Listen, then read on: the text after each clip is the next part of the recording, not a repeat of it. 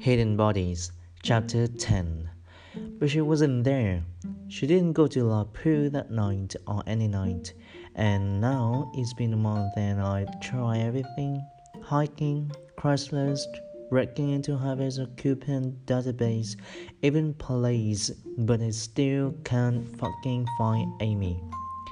All I have to show for it is a farmer's tent and a bunch of new muted button down shirts that I never would have bought in New York.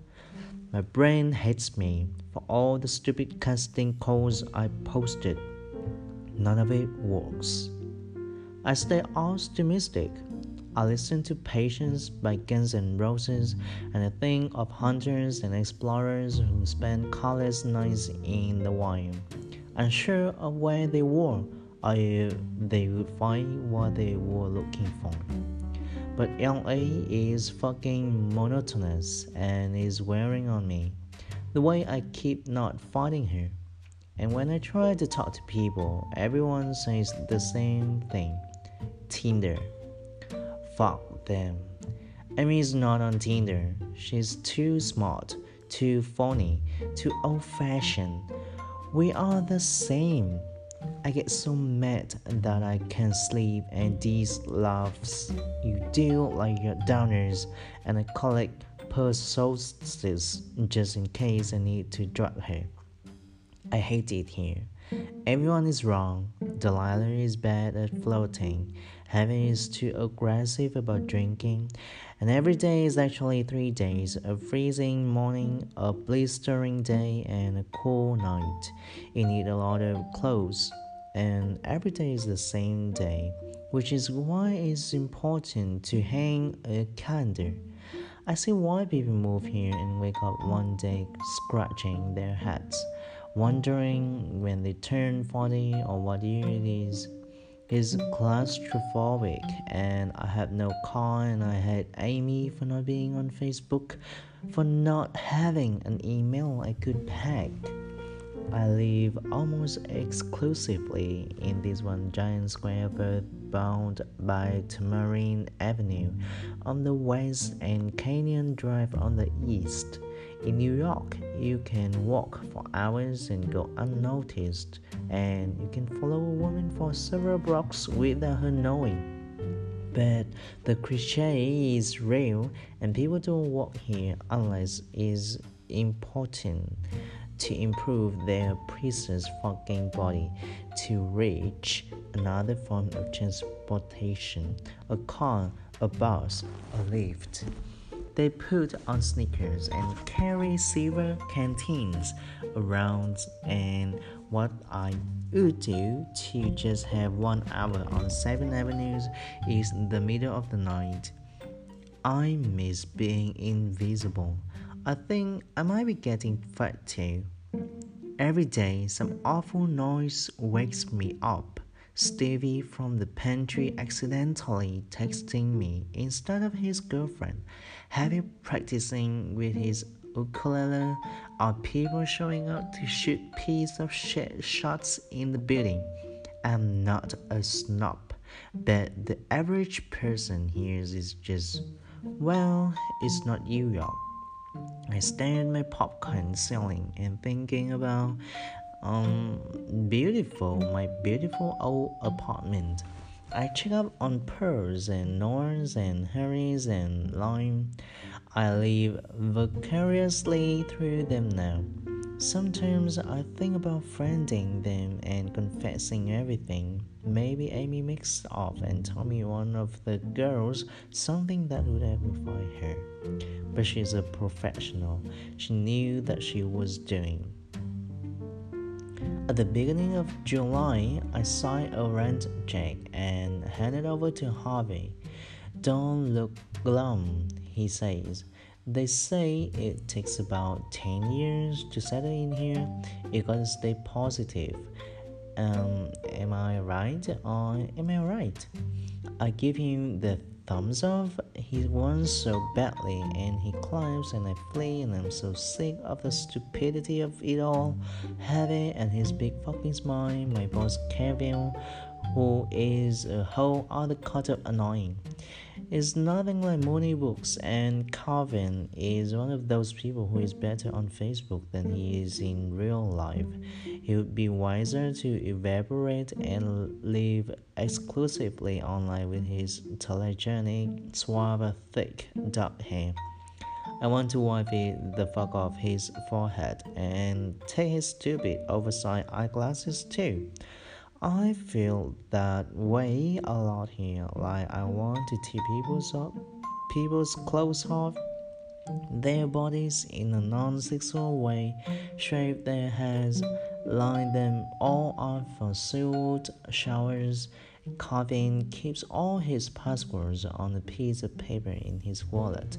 Fucking moron. And there's always a movie playing in a bookstore as if this is a movie rental store in the 90s. Today is true romance, so that uh, Calvin can tell me for the 15th time that they shot part of it out the street on Beechwood. Sup, Joe bro? Sup, Calvin? Something is always catch up is always off with Calvin and he launches into a story about his manager that sound, sounds made up. In the past month, I learned that there are many Calvins, depending on which drugs he's on. There's cocaine Calvin, I'm being out for Better Call Saul audition. There's marijuana Calvin, chill and watching Tarantino and dreaming of being in a Tarantino movie and laughing out loud at jokes that are meant to make you smile. There's reject actor Calvin gut protruding through a tight purple t-shirt, glasses on, raking of hair products, telling me to be quiet because he's visualizing. Some days Calvin is a writer he puts his hair in a ponytail. He works on something called Ghost Food Truck. Some days it's a self-aware camping teen horror flick about a haunted food truck. Some days it's a pitch for IFC about a food truck that is run by ghosts. Offbeat, he likes to say, as if this somehow means a TV show doesn't need a story. Still, other days, GFT is a pilot script, possible HBO or FX, but never net network. About a serial killer who roams the country killing people and making brutal out of them. The thing is, Ghost Food Truck is like Kevin, and like everyone here, so flipping flimsy. It changes depending on what he watched last night on what his friend watched. At least today, I'm dealing with the good kind of cocaine Calvin.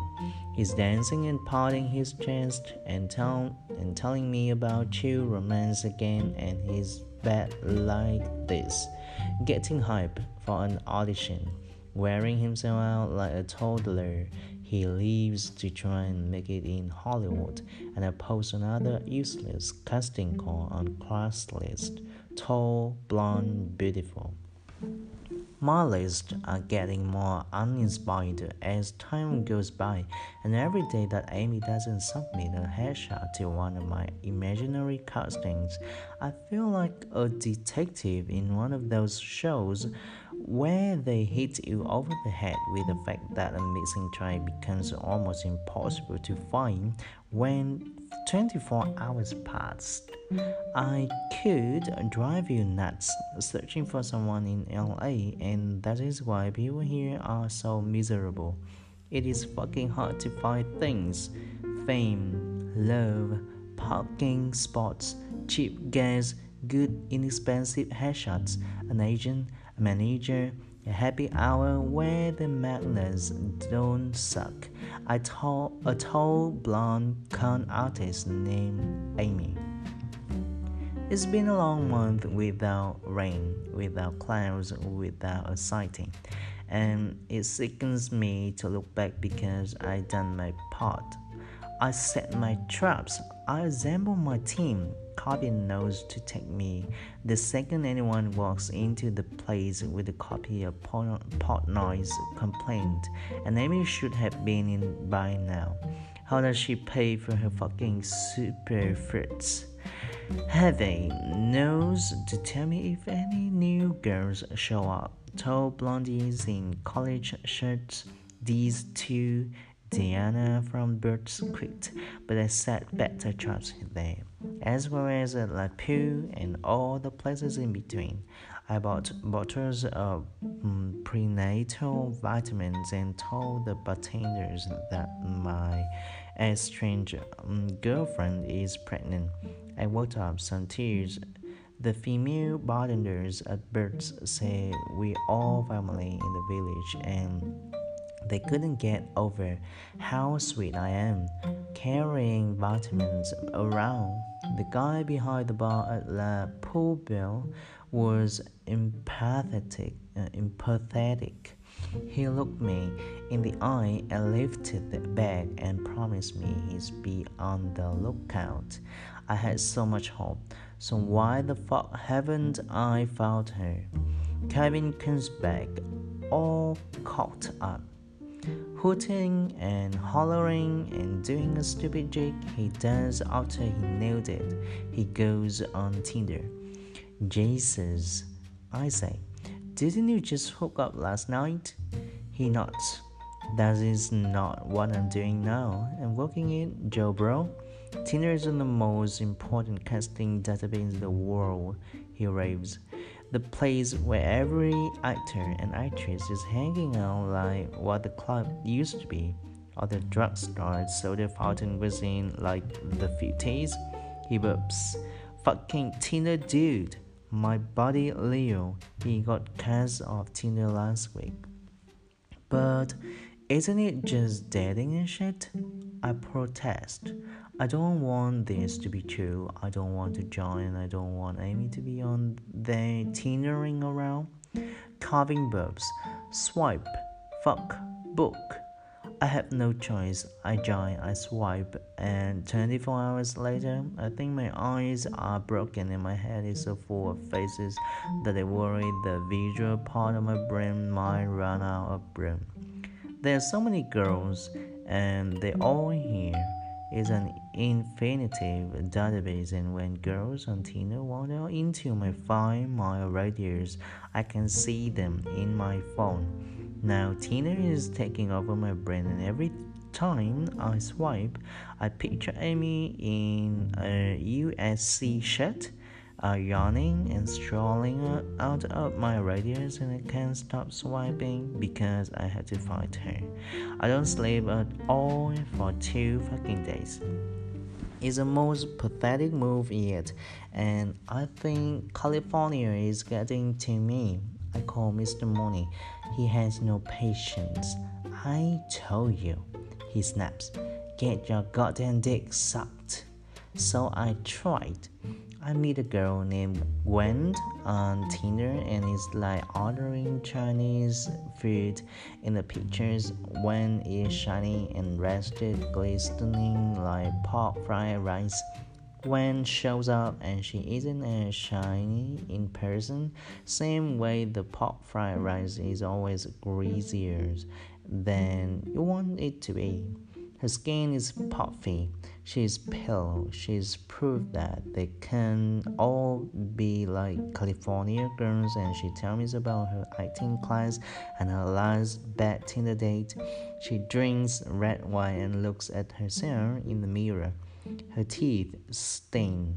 She sneezes. I say, God bless you. I drink vodka and search the bar for Amy. It's different being here with a woman instead of Calvin. I'm staring at people, and when noticed I was the same way my first month, she she said, "Everyone's just so much prettier here, even the men." Naturally, while I'm at the bar with Gwen, I see the most attractive girls I ever seen in my life. And I can't put my finger on it. She's not classically beautiful by any means, and she's hardly young. Her off the shoulder soft sweatshirt showcase the right amount of her boobs, like two scoops of ice cream, soft and creamy. Her hair is cotton candy, her legs are caramel. When the but- bartender rings me the glass of water I asked for an hour ago, the candy girl and I reach for it at the same time. I'm so sorry, she say. Take it, I say. She smiles. I would be a dick move to hit on her in front of one. I am not a dick. That is why I agree to see Gwen's new apartment. She lives in a guest house by a pool in Los Feliz. It's depressing and small, and there are pictures of Madonna everywhere.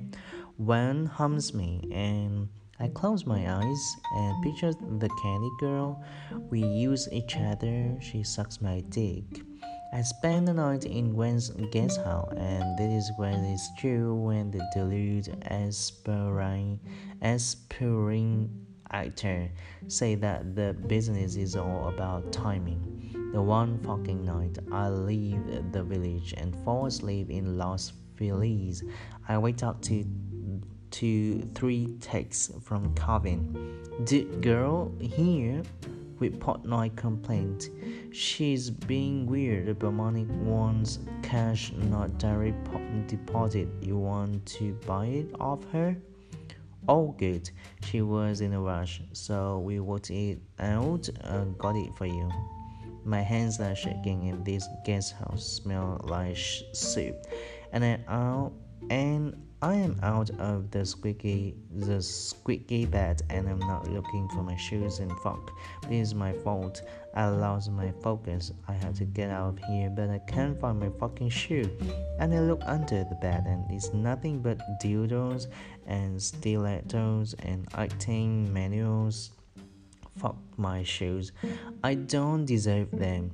My Lyft is one minute one, one minute away and I stepped out into the overbearing, in your face, moronic sun, and I ducked my head, and here are my shoes lined up next to one's, as if she wanted the people in the big house to know about this, about us.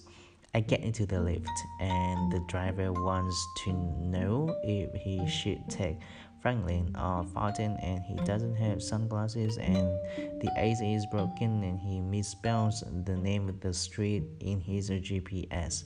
The phrase one night stand is a misnomer.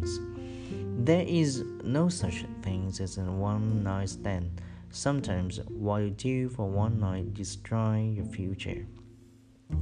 That is the end of chapter 10.